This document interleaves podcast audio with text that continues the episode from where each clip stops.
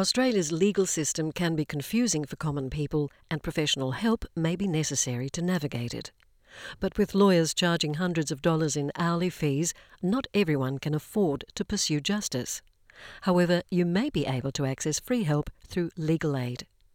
Disadvantaged individuals who need legal assistance can seek help from the Legal Aid Commission in their state or territory or go to community legal centres or Aboriginal and Torres Strait Islander legal services.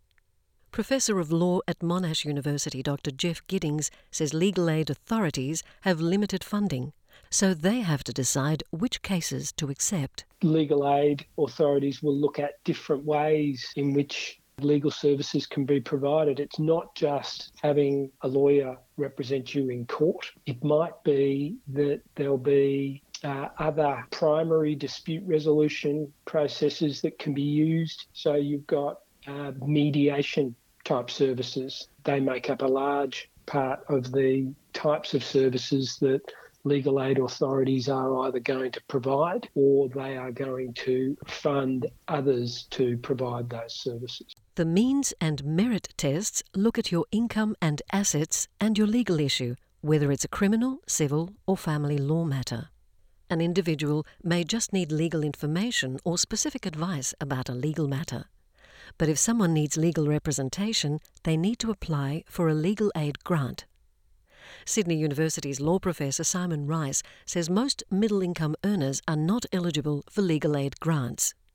He analysed Australia's national legal aid statistics between July 2020 and May 2021 and found that 65% of these grants went to men, 33% to women. People can't afford legal representation, but they're not eligible for legal aid. The legal aid budget, most of it goes to men and most of it goes to criminal law. In criminal law, men get legal aid five times more than women do. In family law, women get legal aid twice as much as men do. And then in, in other cases, all the other cases that exist, debts and employment and tenancy and so on, it's about even. So overall, men get twice as much legal aid as women do. Across the country, 170 independent, not for profit community legal centres provide free legal help, including information, referrals, legal education, advice, casework, and representation services. CEO of the national peak body Community Legal Centres Australia, Nassim Arrage says community legal centres are embedded in the community and have a really strong network with the local community services. That might be the neighbourhood centre, the migrant resource centre, all of those kinds of like services that exist at the community level. So they get referrals from all of those places. People might contact their local member of parliament who will refer them to the community legal centre. Community legal centres are, are networked with health services, so often it's a health service provider, or people can approach, like, you know, can call a community legal centre directly. On our website, we've got a directory of all the community legal centres in Australia, and people can access that directory and um, call. Mr. Arrage says community legal centres decide the kind of legal assistance they can provide on a case by case basis the more that a person has what we call indicators of disadvantage, so it might be an experience of family violence, not being able to under, uh, speak or understand English, you know, having a disability, being older and more frail, being under 18, we kind of ask ourselves, would this person be able to assist themselves or to what extent can this person assist themselves? And if the decision is, is that the person is unable to navigate the system without additional support, we try and provide the support that is needed. Everybody who contacts community legal centres can at least access legal information and guidance for self help resources. After suffering domestic violence, an Argentinian born migrant spent years seeking legal assistance through Legal Aid New South Wales and various community legal centres.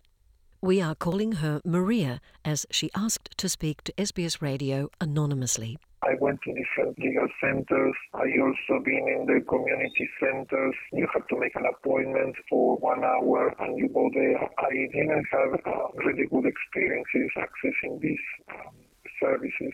Solicitors, they speak in their own language. The bit that they lack is how to communicate with an ordinary person. So they they speak uh, in technical language. You just don't, don't understand the, the legal terms, and you feel really scared. You say, "How am I going to handle this?" Women's Legal Service Victoria provides free legal services to women experiencing disadvantages to address legal issues arising from relationship breakdown or violence. CEO Helen Matthews says that due to limited funding and training, the organisation can only provide legal advice and representation to a small number of women. We are very, uh, you know, picky, if you like, very strict on who we take on. we have got to actually assist those people who we think are the least able to navigate the system themselves. Our organisation is spread across a few different things with our client work. Some of it is duty lawyer work, which is being in court. So we're every day at the Melbourne Magistrates Court in the family violence list. Um, now, in that uh, women, whether they're affected family members, so the person that are, the police are trying to protect by taking the order out, or applicants themselves as the perpetrators of violence, we will provide free representation to women at court there.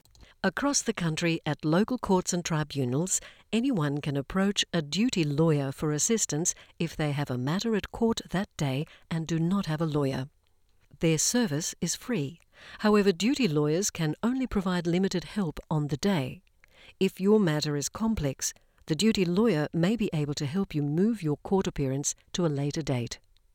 In Australia, a person appearing before the criminal court must be represented by a legal professional. In family and civil law matters, you may choose to represent yourself. Sydney University's law professor Simon Rice says that although courts create a manageable environment for self represented parties, you still need legal knowledge to prepare court documents and speak to the court and tribunal. Generally speaking, the courts are much more accommodating than they used to be of self-represented litigants, but there's a limit as to how far the court can go because the court supposed has to be independent. So as much as possible, the courts create a manageable environment, but that's actually, that doesn't go very far. It doesn't matter how accommodating the court is, the law is highly technical, is the first point. And the second point is that proceedings are adversarial. You're actually in contest against someone, and the other side is going to be allowed to do pretty much whatever whatever is legal to win the case. You're up against a hostile opponent and a technical legal system. Professor of Law Dr. Jeff Giddings says that Monash University runs a family law assistance program designed to assist self represented individuals in family law litigation. Other Australian law schools offering clinical based experience include Griffith University, Deakin University, Bond University, and more. In the law clinics, under the supervision of a qualified and experienced lawyer, students provide knowledge and support about the legal process and court procedures for free. There is also a wide range of websites that provide free legal information to help you navigate the court system. Maria's legal case involving custody of her children is ongoing. She didn't meet the legal aid's means test criteria because she part owned a home on a mortgage and was given a list of pro bono lawyers. Despite years passing by and contacting many lawyers from the list, she's still looking for someone to take on her case as pro bono work. For information about pro bono services in your state or territory, visit the Australian Pro Bono Centre website. The National Legal Assistance Partnership 2020 to 25 will deliver over $2.3 billion over five years of Australian government funding to all states and territories for the legal assistance sector, which has been chronically underfunded over many years.